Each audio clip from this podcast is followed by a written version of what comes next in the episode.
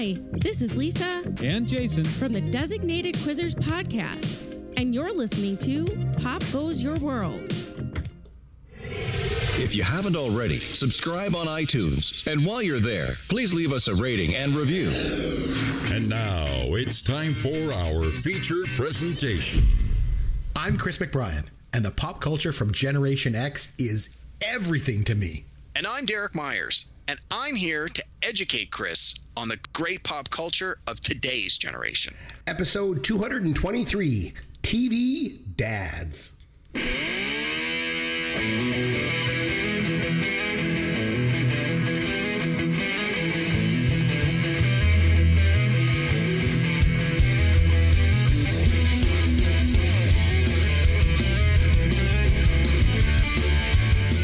Chris McBrien along with Derek Myers, and this is Pop Goes Your World, the pop culture podcast for the generations. We're back from a short, unintentional break, but we're back. And this week we've got something very special lined up. Not only will we be running down our top five favorite TV dads this episode, we're joined by a very special guest. This week we're joined by Kian Cruz. Kian is a writer, a freelance consultant, and and if I'm not mistaken, Kian, you're uh, you're an, you're a dad too, isn't that right? Absolutely. Yes, and Kian, you've also written uh, cultural criticism for for Playboy magazine, a personal favorite of mine, by the way. I only read it for the articles. Of course. Um, and you've also written for Vulture, the Toronto International Film Festival. Derek's a big fan of TIFF, and Kian is also the author of the new book Dad Bod, which can probably be best described as as a book of essays that take kind of a philosophical look at fathers in pop culture. So it's right up our alley. And especially in the book, the way Kian looks at these fathers in pop culture, he takes a look at kind of what they can tell us about things like identity and masculinity and, and what it means to be a dad. So, anyway, Kian, Derek and I wanted to thank you for taking time out of your busy schedule to join us. I know you're in the middle of your book tour. So, welcome to the show. Well, thanks so much for having me. Now, Derek, anything new in the world of pop culture for you? We've been away for a couple of weeks. Knowing you, you've probably been able to get a few things in. What's going on? Yeah, I've had uh, an opportunity to take in a lot of stuff, and unfortunately, there is only one movie, and it's the a new movie that I just saw in the theater this week, and there are no documentaries. So, uh, you know, I'm going to disappoint the fans a little bit, but I, I watched a ton of TV, Yep. and I know with our guests, we we're gonna have a lot to cover. So I'm gonna sort of do speed round Sure. of sort of what I've been seeing, what I've watched, what I like. For the most part, these have all been pretty strong. Uh, I will take a couple minutes to just dive into a couple of them, but I'm just gonna start down, start at the top of the list in no particular order and just rhyme through them here. So. First thing I watched uh, was The Boys season three on Amazon. It just finished up its third season. If you've been watching this show and you've enjoyed it so far, you're going to love this new season. I know it's already uh, been picked up for season four. So uh, there's more boys to come. Uh, it's obviously based on a comic book, so there's a ton of source material for the uh, the writers to to draw from. But uh, I loved it. I thought it was great. I, I now it's not going to be for everybody because it's it's very graphic, very dark, a lot of swearing, a lot of uh, inappropriate sexual content, uh, not hardcore sex or anything like that. But um, it's not for everyone. But if you've enjoyed the boys so far, check out season three. You're going to love it. See, Kian, Kian wouldn't mind that. He's written for Playboy, so it's all good. Well, there you go. Yeah. no. Um, I watched the first episode of a new series that just dropped on Amazon starring Chris Pratt uh, called The Terminal List. Chris Pratt, you might remember from Parks and Rec or Guardians of the Galaxy. It's been doing, it's been getting a lot of positive buzz. I think partly because it's new content and people love anything that's new and shiny. I watched the first episode and I did not enjoy it at all. I thought it was kind of slow. I really don't have any reason or motivation to continue with this one. I know people have really liked it. I am not one of those people. I cannot recommend the Terminal List. Sorry, people. Uh, I watched the new Star Trek series called Star Trek Strange New Worlds. It has been airing one episode a week for the last 10 weeks. The 10th and final episode of the first season dropped last week. This show got better with every episode. It is by far my absolute favorite Star Trek series ever. It Oh, is wow. so good. Chris, I know you're a fan of the original Star Yes. Trek series. I think you would really enjoy this. The, the premise is that it's the uh, Enterprise before Captain Kirk joined the Enterprise. So uh, it's got Captain Pike and it's got Mr. Spock, who we know from Star Trek lore was a part of the crew before Kirk joined, as well as a few other characters that have been introduced peripherally through some of the other shows. The production value is amazing. The performances are amazing. The characters are memorable. The shows are great. It's I can't stress how good this show is. They are currently shooting season two, which should be available pretty soon. Uh, it's fantastic. I love it. It's great. Uh, along that line, I watched The Orville. Season three is now available on Disney Plus. The Orville is the Seth MacFarlane Star Trek love letter. We'll call it that. So Seth MacFarlane, people might know from Family Guy, American Dad, that kind of thing. Uh, Orville started as sort of a funny Star Trek, and then it sort of moved a little bit more into the serious side of what Star Trek has always been, where you've sort of got what is the lesson we're trying to learn this week. It, it, but it still got some of that Seth MacFarlane humor in it. Uh, this last season, the episodes, because it's now airing on Hulu in the US and Disney Plus here in Canada, uh, the episodes are running about an hour and 10 minutes each without any commercials. So they definitely feel longer than a normal syndicated TV show. And they're really taking advantage of the fact that they can make these shows longer by diving into some really heavy issues, but draping it in the science fiction medium. And if you've been enjoying The Orville so far, I think that this would be up your alley. But maybe if you tried season one of The Orville and you didn't care for it because you thought it wasn't serious enough, check out season three. It's very, very good. It's it's it's very strong. Um, the next one I watched was a series on HBO called The Man Who Fell to Earth. Now, some people may recognize that title because David Bowie starred in a movie, I want to say in the 70s or maybe even in the early 80s with the same title. This miniseries on HBO was eight, ep- eight one hour episodes, and it's sort of a reimagining, sort of a sequel of that. So if you don't know anything about the previous um, IP, uh, if you because based on a book, if you haven't read the book, don't worry about it. This one, you don't need any backstory to understand this. They they assume you know nothing going in. It's really good. It stars uh, Atuite uh, Ejiofor, I think that's how you pronounce his name. Um, and oh my God, the the woman I can't remember her name, Naomi something. She was the woman who played Moneypenny in the new James Bond series. Uh, they're the two leads of this. It's fantastic. If you like sci-fi, this is going to be something to check out. It's on HBO. It's called The Man Who Fell to Earth. And then uh, my last TV show before I get into my movie here, a friend of mine recommended I check out something called Taskmaster. It's a British show. I've been able to find them on YouTube, and it's a it's a game show, but they bring on uh, f- I think it's five or six contestants, and then they give them tasks or um, puzzles to solve but the instructions are sometimes a little ambiguous. So it's this combination of how clever and creative can you be to solve the puzzle, but also how clever and creative can you be to interpret the rules in a way that'll give you an advantage over the other contestants. And it's it's full of that British humor. Uh, they cut back and forth between the contestants in front of a, a panel and an audience, and then they go to the actual cut segments where they do the challenges. I've watched a few episodes so far. It's been quite strong. So Matt, if you're listening, thank you for the reco. And then finally, I had a chance to go to the theater this week and see the new Marvel movie, the 29th movie in the Marvel Cinematic Universe, the fourth installment of Thor. This one was called Thor Love and Thunder. And I really enjoyed it. After the last few Marvel movies, in my opinion, were not that great, especially the last Doctor Strange one, I did not like at all. This Thor one brings you right back into it. If you liked Thor Ragnarok, I think you're really going to love Thor Love and Thunder was quite strong. So anyway, that's my uh, my long list of what I've been up to over the last uh, few weeks. Kian, Derek has a lot of time on his hands. yeah, I don't have any small children at home, so yeah. I have a lot of time to watch no TV kidding. late into the Man, if I didn't have kids, I'd be able to watch 8 million things a week too. Uh, Kian, I know that you're a dad and you're obviously on the, the book tour and stuff, but have you been able to partake in any pop culture recently you can share with us? Well, the only thing that I, that I get to is because it's the thing that I watch with my wife. It's the way we relax on Friday nights as we watch RuPaul's Drag Race. Oh, nice. Nice. And this is a very interesting season because it's the champion. It's like the Champions League mm-hmm. of RuPaul's. It's the All Stars where they've actually only included people who have won another RuPaul's, and so it's the creme de la creme. But what's really weird about it is that there's no criticism. Um, I think this was dug up by somebody on the internet that all of the all of the queens put in their contracts that they would not allow the judges to criticize them. So instead, it's all positive reinforcement and no negative or you know feedback or criticism, which is almost like taking out the spice out of the drag race experience. So did you enjoy it though? Um, I, I enjoy it just because the performances are so Mm-hmm. top notch, you know, and the queens have such excellent personality. And one thing that's really lovely about All Stars versus like a regular round of RuPaul's Drag Race Mm-hmm. is that um, they have so much more confidence. You know, they're not. They're, this isn't their first time on television, Right. So all the queens are able to really be themselves and throw themselves more into it and do wilder things because of it. Nice. Okay. Okay, I got one for you guys. Now, as you may know, one of my favorite movies of all time is Meatballs.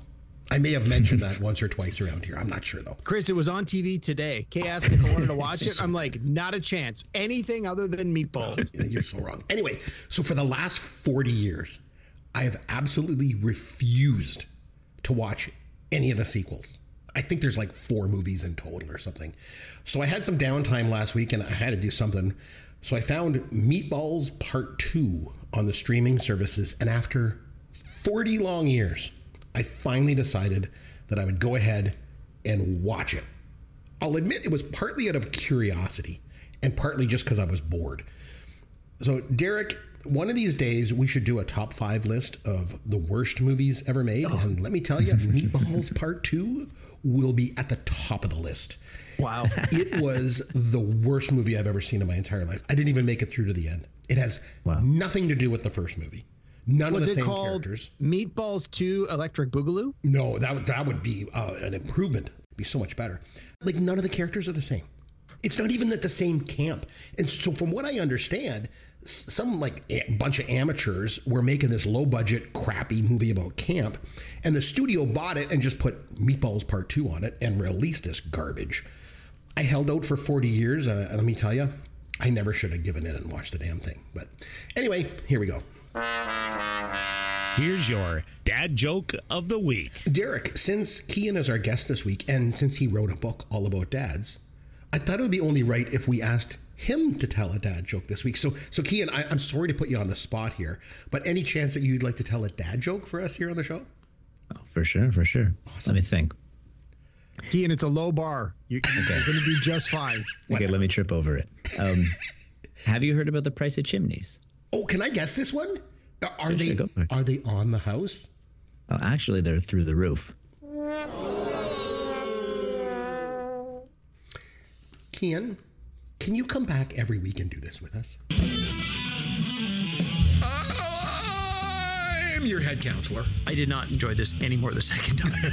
What's going on? What's wrong? Never seen it. Oh, Never wow. interested in seeing it. No desire to see it. Interesting. Was not interested at all. Oh, I paid two hundred dollars for these shoes, but I mean on the best. It's certainly tame by today's standards. There's a very fat pair of pants hanging from the flagpole this morning. It is not something I think I ever need to see again. Oh, Matt Damon. Matt Damon. All right, gentlemen, we are going to be running down our top five TV dads. And so, since Kian's our guest this week, we'll let him go first. Let's start with our number five and work our way up to number one. So, Kian, your number five TV dad of all time is? Oberyn Martell from the Game of Thrones. Ooh, Wow. And and the reason the reason is every other dad in the Game of Thrones is uh, is hot garbage. Like Ned Stark doesn't prepare his kids to for the political realities that they're living in. Robert Baratheon is totally absent, spending all of his time like wining and, and dining uh, the the many strumpets that live in the castle. Tywin Lannister uses his kids as pawns on a chessboard, destroying their sense of self. Roose Bolton sacrifices his child to some dark god.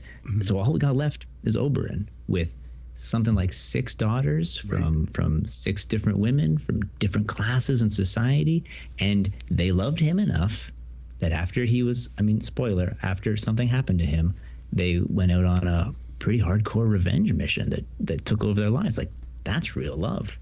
So that's a real dad. that's a. That's a great pick. now that you put it, in, I, I so you said it, and I thought you you picked wrong, and then you just justified it. I'm like, wow, Yeah, he's got a great point. That's a good one. Oh boy, what a way to start this list this week, man. That's a killer one. Literally a killer pick. okay, so Derek, you're number five TV dad. Can it hold All up to that one? I don't know, but go for it. Well, I don't I don't know if it will. So a couple of things just before I jump into my list. I, I really had a hard time ranking these picks one to mm-hmm. five. So Yeah. I'm just gonna do them chronologically based on when the show they appeared on debuted. So I'm gonna start with the ah. oldest show and work my way to the newest show. I figured that that was the only I, I couldn't think of a better way to do it other than alphabetically, but that makes more sense to me. Sure. I also just so when we do these lists, a lot of time I get feedback, especially from some of my friends that listen to the show, where I get a lot of crap. Why didn't you pick this? Why didn't you pick that? So I'm gonna head that off at the pass right now and say, I'm not gonna pick a dad from a show I never watched. Here's a list of 10 shows I've never watched. These people will not be on my list. Full House, Family Matters, Home Improvement, Everyone Loves Raymond, This Is Us, Blackish, Mad Men, The Sopranos, Friday Night Lights, Schitt's Creek, and The Wonder Years. So I haven't seen any of those shows, so none of those dads are going to be on this list. Don't yell at me because you think they should be on the list. I haven't seen the show. I, I have no no leg to stand on. So with that out of the way, Hold on, you you've I know- never seen Schitt's Creek.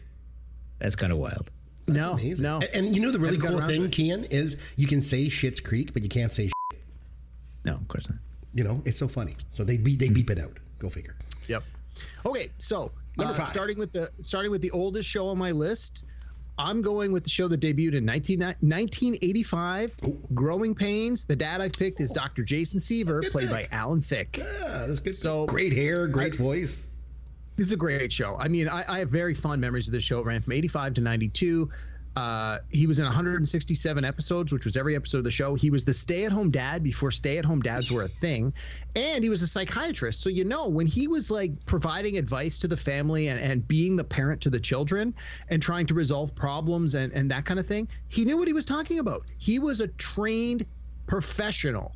And I think a lot of shows you have the dad give those words of wisdom, but it's like, eh, do they really know what they're talking about? when Jason Seaver gave this advice, you knew he knew what he was talking about. So he had to make the list. So my number five pick, Dr. Jason Seaver, played by Alan Thicke from Growing Pains. I can get on board with that one. That's a good one. My number five might surprise you a bit here, Derek. I'm going with Burt Hummel. You probably don't even know who this is. Don't know who that is. Played by actor Mike O'Malley from the show Glee. Have you ever seen Glee? Not a single episode. Hmm. I remember when this show debuted, it was back in 2009. There was all this hype about this new show that was coming out because I, I read about it in Entertainment Weekly. And so I told my wife about it. I'm like, you know, this this sounds like a show you might like, honey. You know, I think you should watch this. So we watched it right from the beginning. Um, for me, overall, the show was just okay. You know, I mean, it had its moments, but it, it wasn't the greatest. It was, not for me, at least. But there was always one thing that stood out to me on that show. And Kian, have you ever seen Glee? Oh man, maybe in like 2009, but not since then. so there was this character named Kurt Hummel, and he was played by uh, actor Chris Colfer, and his character was openly gay. And the whole show was really about sort of the struggles that a lot of these teenage characters had, and you know, it's just hard to make it through high school, right? So Kurt was gay, and his dad was this single dad, and he was like this man's man kind of guy. Like he was a mechanic and he liked football and he had this sort of stereotypical macho exterior going on. And when his son comes out as gay, his dad stands behind him a hundred percent. And you know, you kind of expected a dad like this, maybe to, you know, get angry or play on that stereotype of that sort of macho homophobic type of dad. But he doesn't. And, and, and I remember one episode, he even gets up on stage and he dances to that, uh, the Beyonce song, you know, that single ladies. If you like it, you better put a ring on it. That one. He gets up and dances. He does it as a graduation gift for his son. So I've always loved shows and characters that kind of break away from traditional sort of stereotypes. And this is one that's always stood out to me. I think he's a great character. He loved his son no matter what. He was a great TV dad. So I feel like he makes number five on my list. So that's where I'm going with. Uh, number four, uh, Kian, who do you got?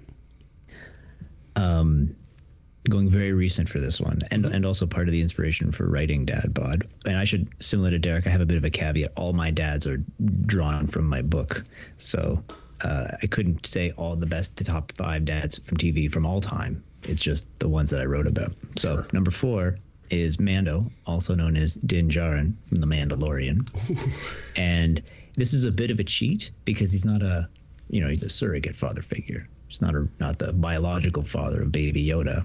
Um, but the reason I had to pick it was because the whole show is basically a reskin of uh, the old Japanese Jidaigeki films, uh, Lone Wolf and Cub Yep. which is such um, a huge archetype for me. The whole concept of a rough, tough, quiet, incredibly capable dude, killer, usually, you know, living, roaming, I should say, a violent world, and having a baby in tow or a child in tow. That really, ah, that just hits me right in my heartstrings every single time. And The Mandalorian is a great contemporary example of that. That I would say takes the ar- archetype in a really cool direction because he's able to to give the kid up at the end. You know, he's able to say, "I've taken it this far, but you need something else. You need something more." I think that's one of the hardest things for a lot of dads to do. They sort of take on the mantle of father too hard.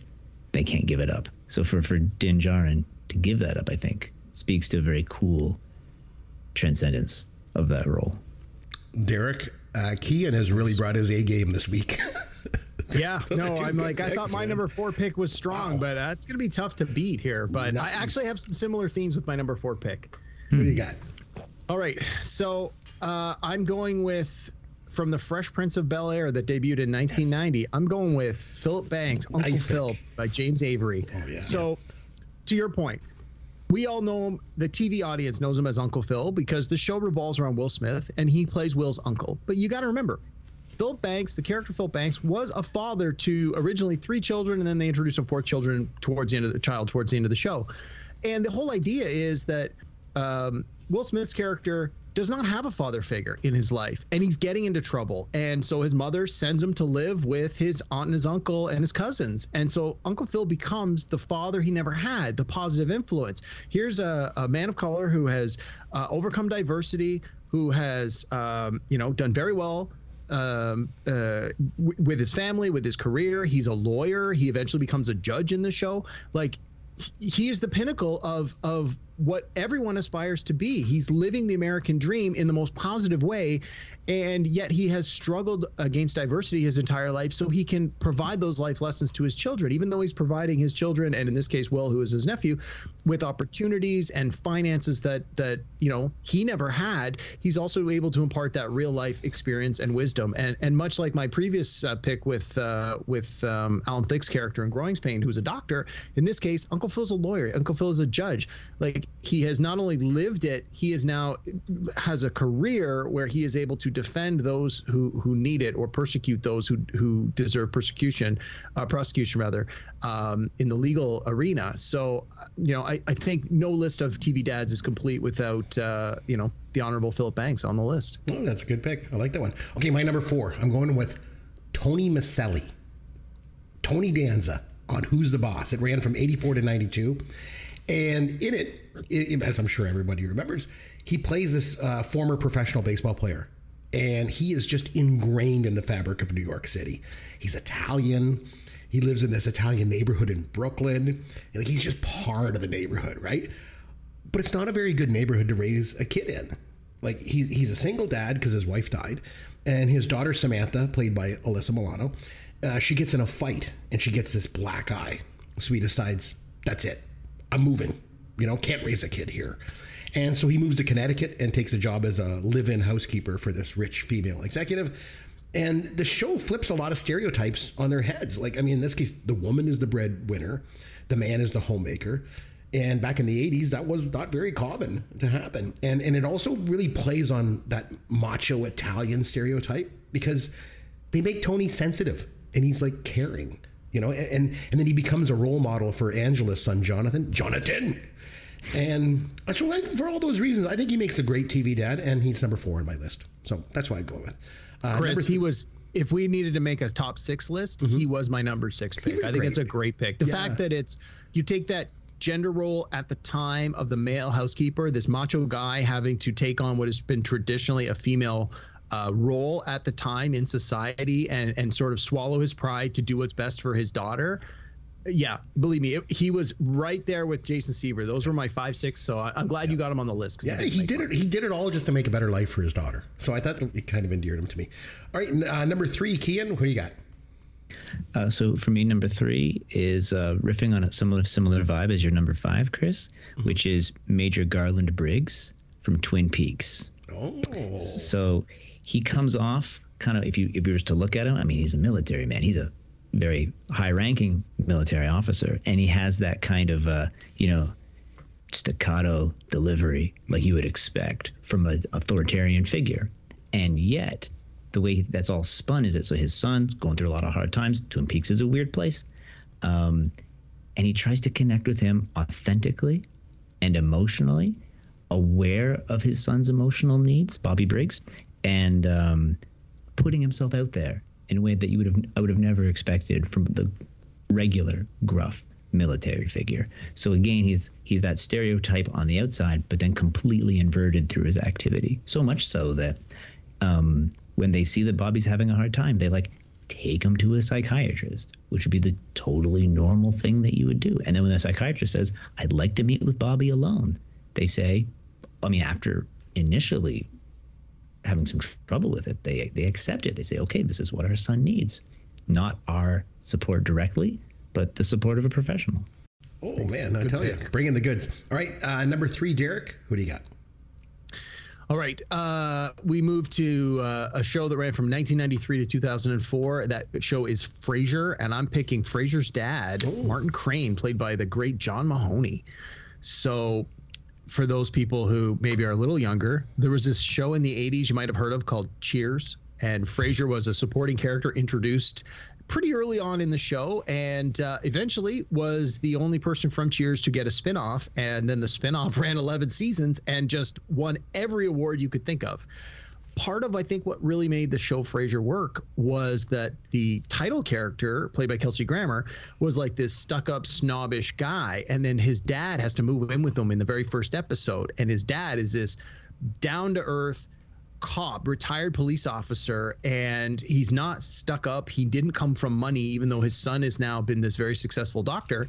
And so you have this uh, this this you know dichotomy between these two characters, this juxtaposition uh, between uh, Martin the dad and then Frasier uh, the son and and Niles Crane as well the son the two sons. They're both sort of stuck up snob. Well not sort of they are. They're both stuck up snobs. But you have this dad who even though he has a very difficult time relating to these kids and there's a lot of episodes where there's flashbacks where you see them as little kids where they're just the dad doesn't get them and doesn't understand them even though there are so many differences between them at the end of the day he's still their father and he's still able to you know see the world in a way that they don't and he can provide that perspective. And sometimes it's played for laughs. A lot of times it's played for laughs. But there's a lot of episodes that really just you know you know it touches you right in the feels and you're like wow the dad really like he, it's clear that he loves these kids. And even though they might see him as a burden sometimes and that they don't necessarily understand why he does what he does or they may look down on him because of what he does it, there's still this this fatherly love despite these uh, these obstacles that he's had to clearly had to face over the years and uh,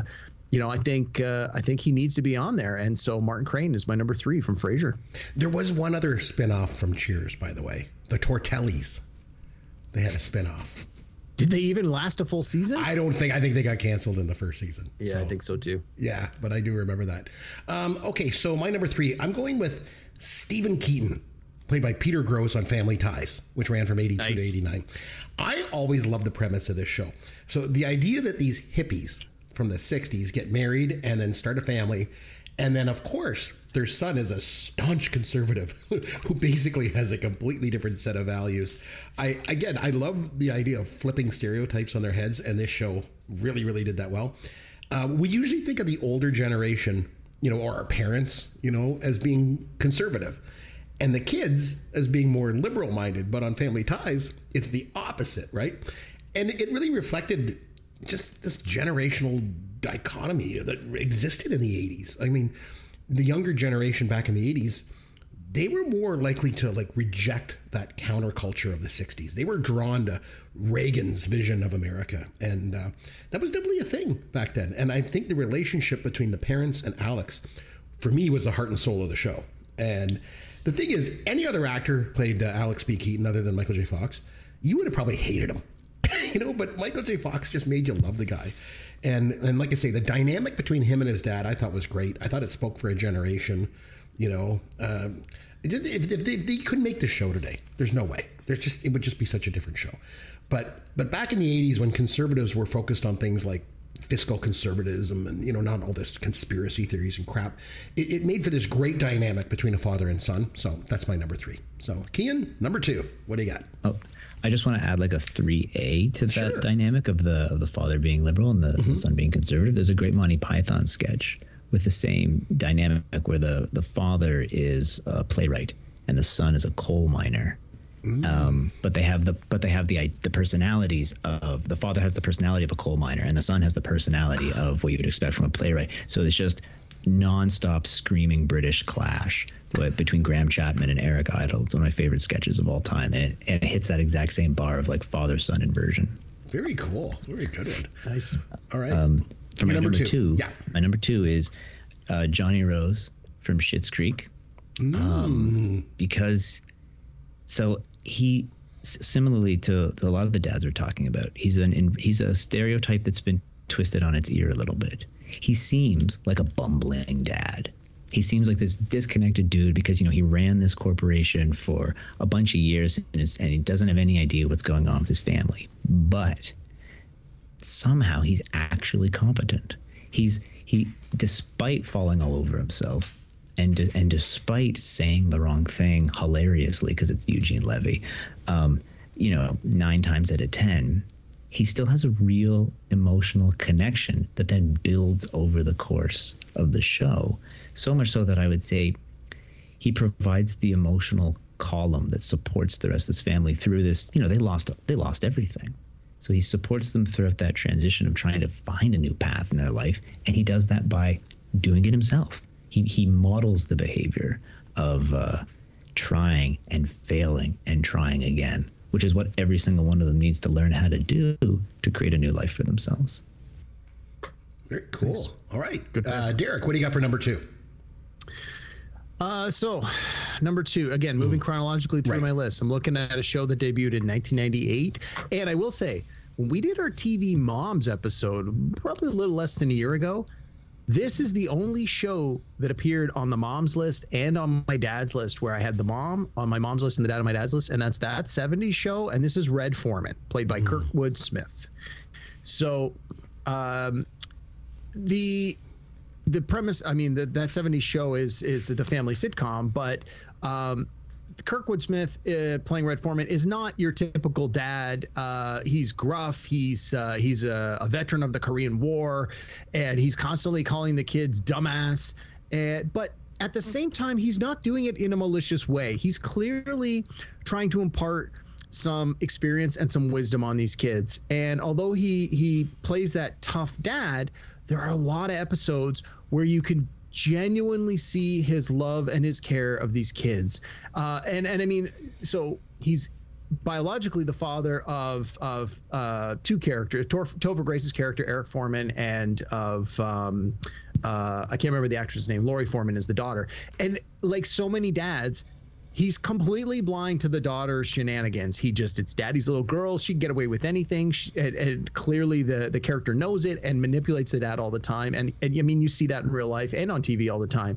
Um, but at the same time they have so many of the friends constantly coming over to the house and you even have some of the friends eventually moving into the house and there's a great episode i want to say it's in season one where um, the character of hyde uh, you, they just the the parents uh, foreman's parents uh, discover that hyde's mom and dad have left and he's basically living alone. He's been abandoned. And it's red foreman that eventually just you know puts his foot down and he's like you know get in the car. Like you're coming to live with us. Like he realizes that this kid even though it's not his biological son needs support. He needs the love of a family. And despite any sort of hardship financially that they may incur by bringing on this this you know potentially third child into their home he's doing it because it's the right thing to do. You look out for your own. And uh and he's he's just he's constantly portrayed as this this dad that's just a provider. He's a good role model. I, again despite being gruff and despite being hard despite constantly like you know calling them dumbasses and all that you can really get the sense uh, that he's just looking out for the best interest of these kids he's trying to toughen them up for real life he's trying to make sure that they are are ready to experience the world as he has already experienced it. So I, he makes my number two. I think if this was a ranked list, he would be my number two anyway. But it just so happens uh, chronologically it works out that way. So Red Foreman from that '70s show is my number two dad. Nice. I like that one. Okay, my number two, I'm going with James Evans Sr., played by John Amos on Good Times from 1974 to 1976, because he was only on the first three seasons. So he was James Evans Sr. because Jimmie Walker was James Evans Jr. or JJ for James Jr. for short.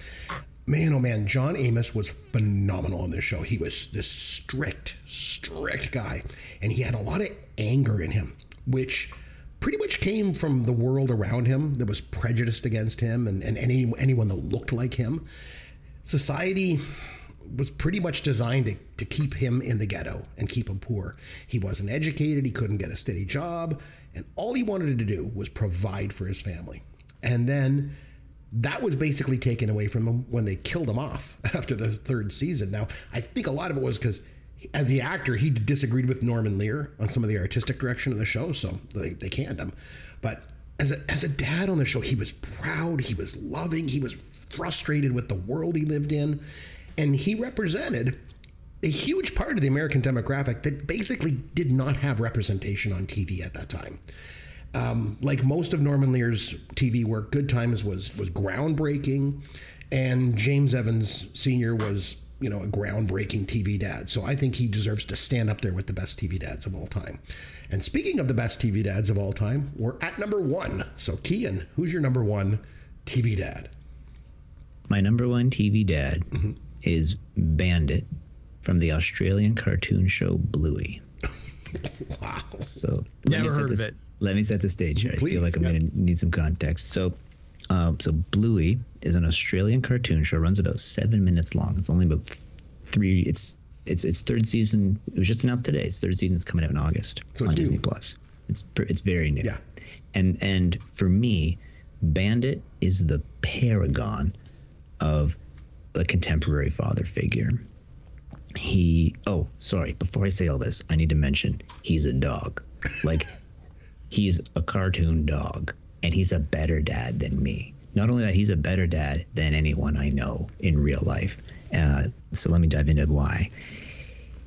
He's constantly supporting his kids mental emotional and physical well-being through play. That's that's pretty much it in a nutshell. But when you start to unpack how that works in the show. Um, it's this inc- it's this incredible moment of social realism in something that could have been as like simple as Peppa Pig. And the show was initially pitched as a kind of Australian version of Peppa Pig. We're going to have regular families, but they're going to be animals in this cartoony fun land. But the whole show is based on the creator who wrote every single episode. There's a, there's I think there'll be up to, to 200 and something episodes when the third season is released on actually playing with his two daughters, who are the ages of the two kids in the show. And so every episode revolves around the actual insane antics that real kids get up to and the kind of beautiful um, conflict resolution that they can develop through imaginary play. So that's the core of Bandit. But then on top of that, he's a great role model for fathers because he is not quite a stay at home dad. You know, he works, but he also spends a lot of time at home 50 50 on domestic chores, 50 50 on uh, taking care of the kids.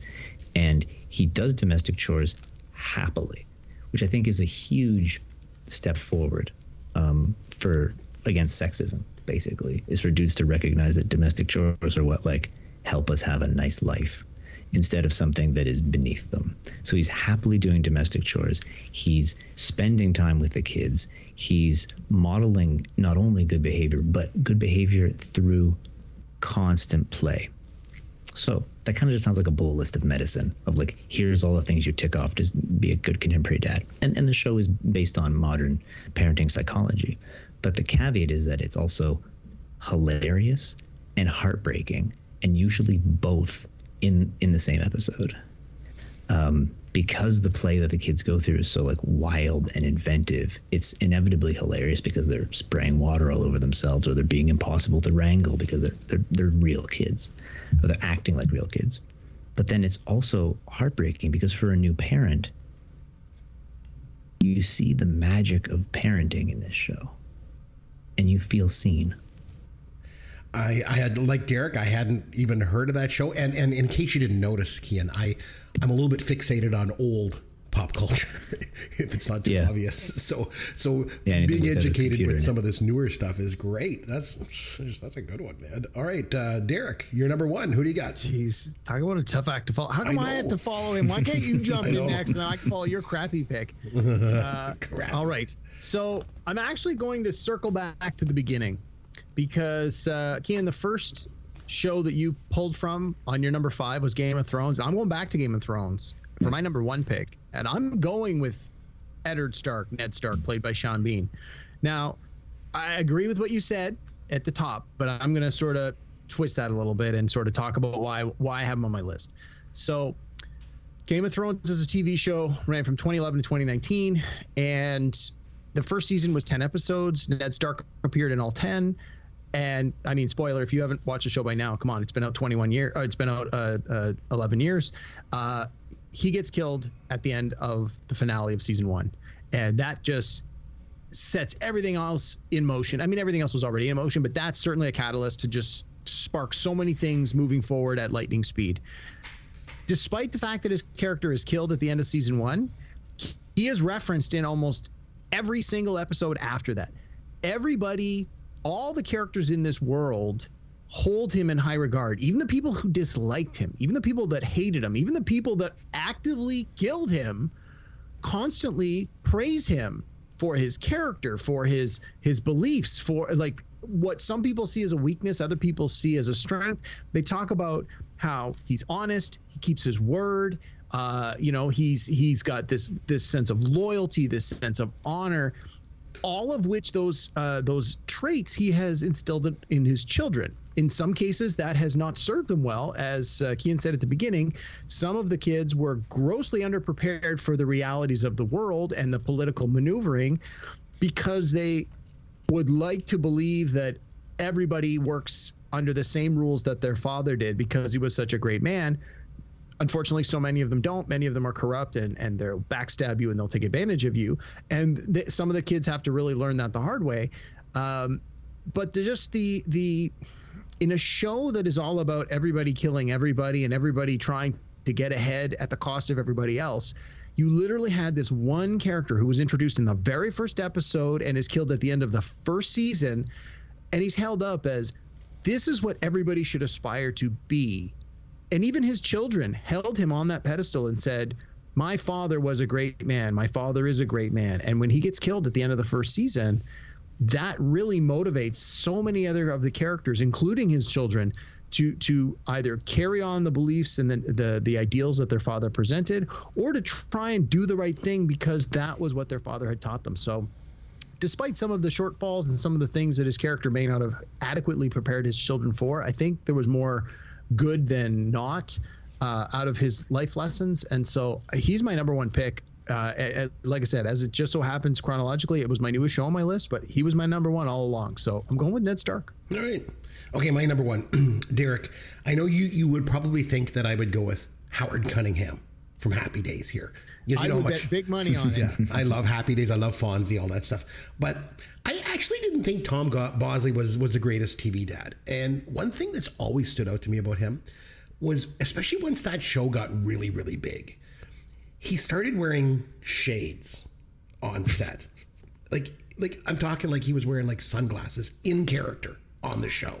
I'm like, Really? Yeah, you're inside a house in Milwaukee. Like it's just this vanity thing. Like the, the dude thought he was this big Hollywood star. It was just that's something that's just dumb and it's always stood out to me. So when I was thinking about who should be uh, number one on my list, I came up with a couple qualities that that I thought you know they needed to have to be number one. So the dad needed to be a calming presence. I thought that the dad needed to have integrity and needed to have a strong sense of ethics. So for me, this is all a, a huge part, and, and it really is the makeup of Mike Brady. So Robert Reed played Mike Brady on the Brady Bunch, and it was probably the first TV dad that I actually have a memory of. The, the show ran from 69 to 74. But the thing was, it played endlessly in syndication back in the 70s. Uh, that, when I, that's when I was a little kid and I was watching it. And he was always there to teach the kids a lesson. Like he was, he was the epitome of doing the right thing. I remember in 1988, they did a very Brady Christmas. I don't know if you guys ever remember that. But yep, I remember it. Remember, remember he got fired because he wouldn't cut corners on his architecture work. So I, I just I think he was an interesting TV character for a lot of other reasons too. Because if you you know you consider the fact that he's basically this perfect father, and yet off camera, Robert Reed just suffered personally because he couldn't be open about his homosexuality. Back in the 70s, this would have killed his career, right? So he kept it a secret. And his cast members knew. You know, I mean, they worked with him closely. And, and I think for anyone that's ever done any acting, like, you know, you really work closely with your fellow actors. Like, you know, um, and I remember years later, the cast, I think it was mostly Florence Henderson and Barry Williams, they, they talked about how they knew. They knew about him. But they respected his wishes and they kept it a secret. And the thing was, all the suffering that this guy went through, none of it impacted his work. He was, in my mind, and always will be, the best TV dad ever. So he's number one on my list. Derek, sometimes you have um, like some honorable mentions. Did any come out of this list for you? Yeah, I, I actually had one honorable mention I just want to get to real quick, and it's sort of a cheat. So the honorable mention I've got is from the television show Smallville, which ran from 2001 2011, and that is the father of Superman, Jonathan Kent, played by John Schneider, who many of us remember as one of the Duke boys from the yes. Dukes of Hazzard. So it's kind of a cheat because Superman was a character not written for TV. Uh, obviously, he was written in DC Comics. He came out in the, the late 1930s or 1940s rather. Um, but um, the idea that Superman is the most powerful person on the planet, and he comes to Earth as a child and is essentially a blank slate, and anything could happen. But he has these parents that love him and nurture him and teach him right from wrong and instill these core values, these these middle America core values of what it means to work hard and protect other people and do the right thing at all costs and, and everything that the character of Superman has always stood for. And people everybody knows who Superman is. And everyone just takes for granted that Superman is the pinnacle of what every superhero should aspire to be. He's great and he's powerful and he can fight off any villain. But what people often forget is if Superman had been taught differently as a child, you would have Homelander from the boys. You would have a character of unstoppable power doing whatever he wants because there's no checks and balances. And yet you have Jonathan Kent as the human father to Superman who raised him from a child, even though the child at any point could use his superpowers to, you know, break dad's arm or laser beam him through the face. But Jonathan Kent teaches Superman how to be a good person and I think that that's an important thing that people need to remember when they think about Superman. But because it was really the character was drawn from the comic books, it, the show came out in 2001. By then, you had 60 years of comic book lore to draw from. So it's kind of a cheat. That's why I didn't put it on my mm. list. But I, I, don't think a list of TV dads could be complete without just giving a shout out to the sure. TV dads who who have molded Superman over the years. You know, before we move on and we get to trivia and we have some fun with that, I want to talk briefly but just about something. I think I think I need to address this. None of us mentioned Bill Cosby as a TV dad. And he was basically the TV dad of the 80s, Cliff, Cliff Huxtable, right? He was he was everything a TV dad should be, right? And and the thing was, you know, he was everything that a TV dad wasn't up until that point. Like, you know, TV in the 80s, you you still had black characters grossly underrepresented on television. And then along comes the Cosby Show. You've got this well-educated, well-off, intelligent, professional black couple, and they're they're depicted on TV, which was a huge departure. And and and not only was the show about a black family, it was about a family that I think everyone could relate to. TV Guide named Cliff Huxtable as the number one TV dad of all time as recently as 2017. But with all we've learned about Bill Cosby, you know, this affects the way we look at his character, I think, doesn't it? Like, now, before we get into it, like, this is a debate that has happened time and time again when it comes to performers and artists that are, you know, how can I say, less than ethical in their personal lives. Like, there's a long list of, of bad people that have created great art over the years. If you think of people like like Woody Allen or Harvey Weinstein or Kevin Spacey, Louis Louis C.K. Um, you can even go all the way back to people like Roman Polanski or Fatty Arbuckle or Errol Flynn. But the question is, can you separate the art from the artist? Do, do either of you have an opinion on this? Maybe I'll start with you, Derek, because I don't want to throw Kian into the, the den on this. But like, what's your opinion on this? Like, So- obviously, it affects the way we look at them. You think? Yeah, I mean, this honestly, Chris, we could go into a, into a discussion for a whole hour. This could be a whole other show. Um, but I think this is this is a topic that makes a lot of people uncomfortable, and I think the safe answer is to say, you know, if you're an artist in any medium, TV, movie, whatever, and you do something in real life that is deplorable, despicable, criminal, unforgivable, it definitely taints the work you've done before. Think of O.J. Simpson. Think of all the football records he had as an athlete, and then he kills or quote is accused of killing his wife you're not looking back and talking about how great he was as an athlete anymore and i think with bill cosby it's the same thing that's 100% why he did not make my list it's like now we know what we know I, I can't separate that. Even will smith to a lesser extent. Honestly i had to really debate putting will putting uncle phil on this list because of what has recently happened with will smith. It's like well you know can you separate the art the artist from their art? I, I don't know that you can and i don't necessarily know that you should. So I, I don't i don't regret bill cosby uh, rather uh, cliff huxtable not being on these lists. Um, but uh, you know it's definitely something that that you can debate uh, over and over again uh, you can't under uh, undersell the importance of that character in the moment but knowing what we know now, it certainly taints it to the point where, you know, here we are. We just picked 15 TV dads, and none of us brought them up. It's like, well, that's your legacy, but you you you ruined it by doing these deplorable things. Kian, I don't want to like put you on the spot or get controversial, but like, can you separate the art from the It's artist? cool. What do you think? Well, I, I mean, I I think that there. I think less than separating the art from the artist because I'm I I don't think that's possible unless you have an anonymous artist or an enormous amount of history, like much more so than we'd be able to for a TV show. An enormous amount of history has gone by. Then you can pick and choose. But I still think that you want to be aware of those complications, and you want to be. It's just like when you read something super old, like Mark Twain, and you see the racism inherent in those works you need to be aware of that and you need to unpack that consciously. But in particular, with the example of, of Cosby, it wasn't called the Cliff Huxtable Show. It was called the Cosby Show. Mm-hmm.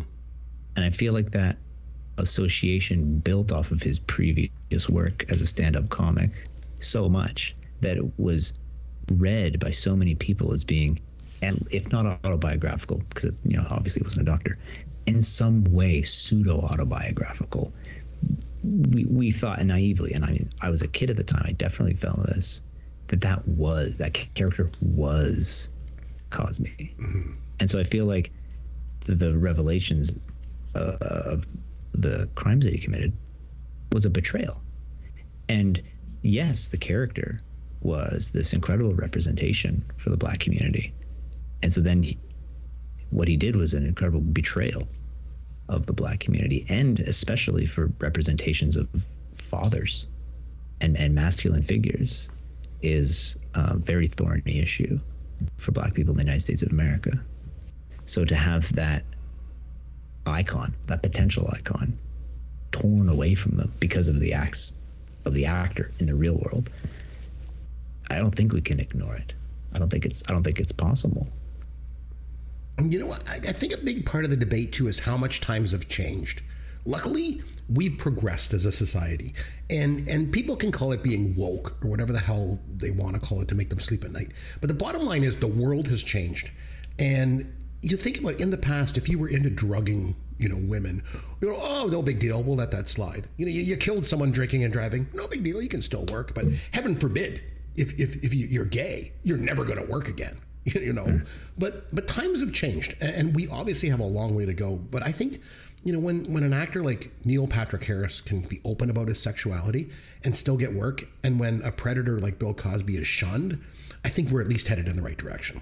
So Uh, and like like Derek's you know pointed out, 15 top TV dads, and he didn't make the list, right? Mm, for probably for good reason. Okay, so uh, great lists, guys. I thought uh, Kian really brought the goods. It was some very interesting ones, Yeah, and he, he took us to me. school, man. Let's just let's just put it that way. You know, I'm just gonna be talking. thanks for coming about- on the show, but I don't know if I want you back on. You're making us look bad, man.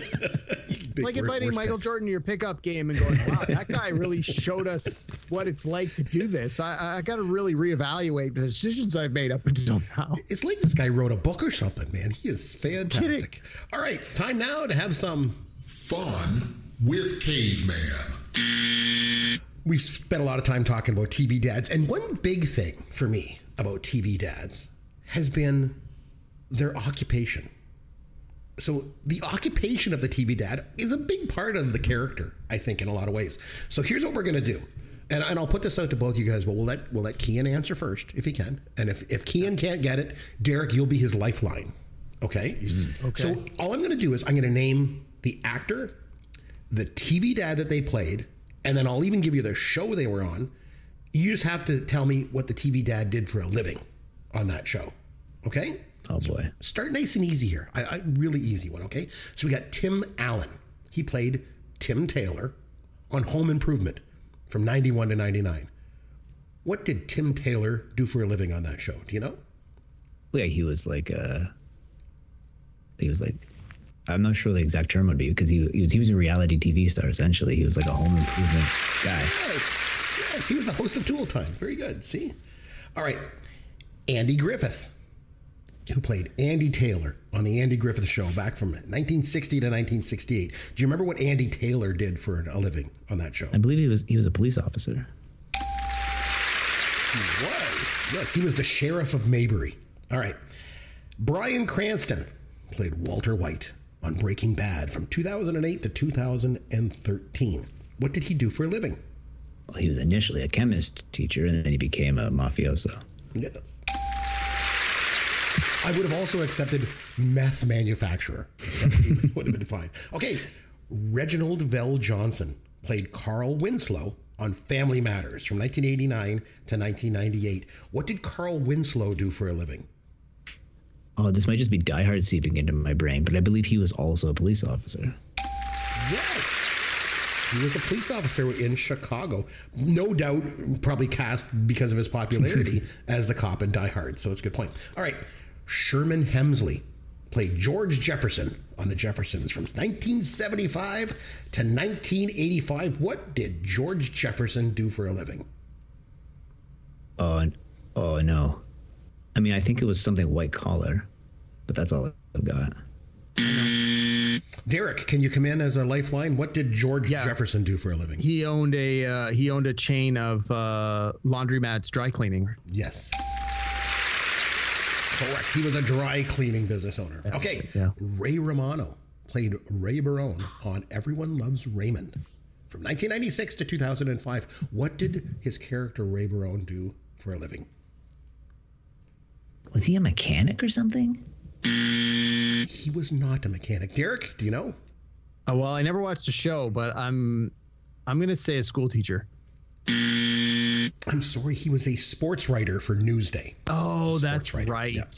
Okay, the aforementioned bespectacled one, Tom Bosley, played Howard Cunningham on Happy Days from 1974 to 1984. But what did Howard Cunningham do for a living? Do you remember?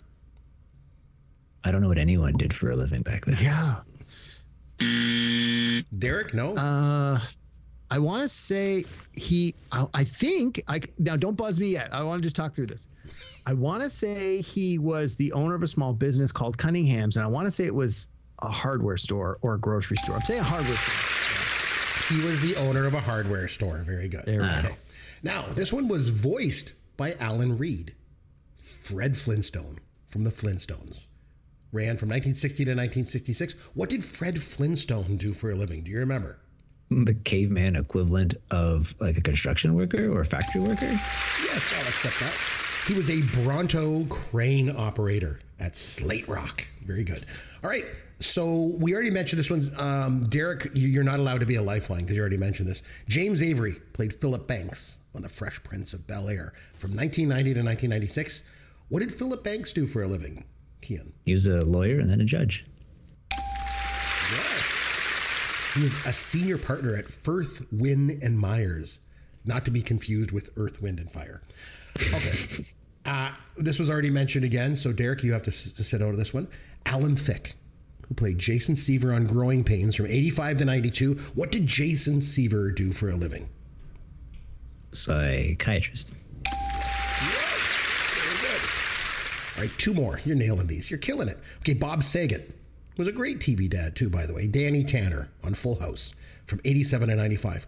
Do you remember what Danny Tanner did for a living on that show? Whoa, no. Was he like a real estate agent or something? He was not. Derek, any idea? Yeah. Although I didn't watch the show, he was the host of a morning talk show like Good Morning America.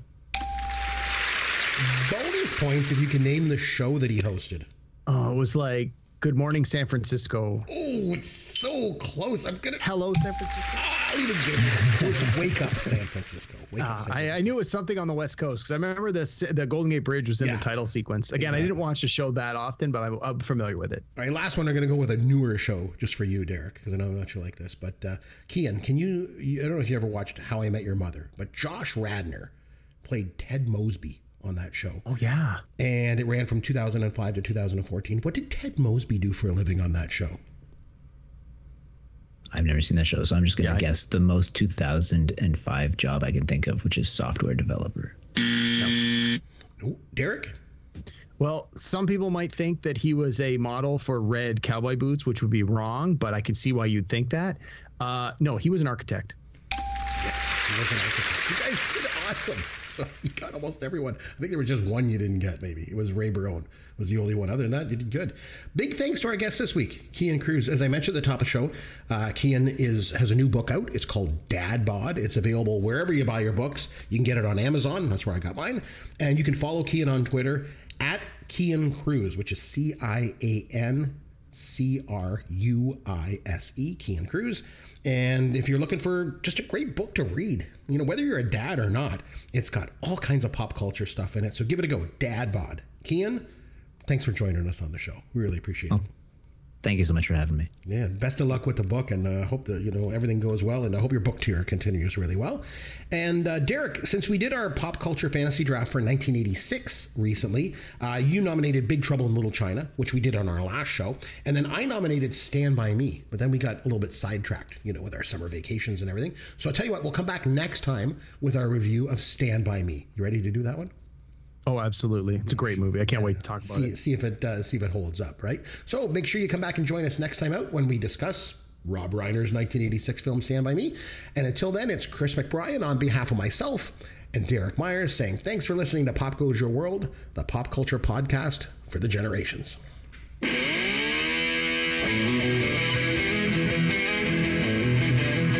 Thanks for listening to Pop Goes Your World. You can contact Chris and Derek at popgoesyourworld.com. Please take a minute and review the podcast on iTunes or wherever you download and listen to the show.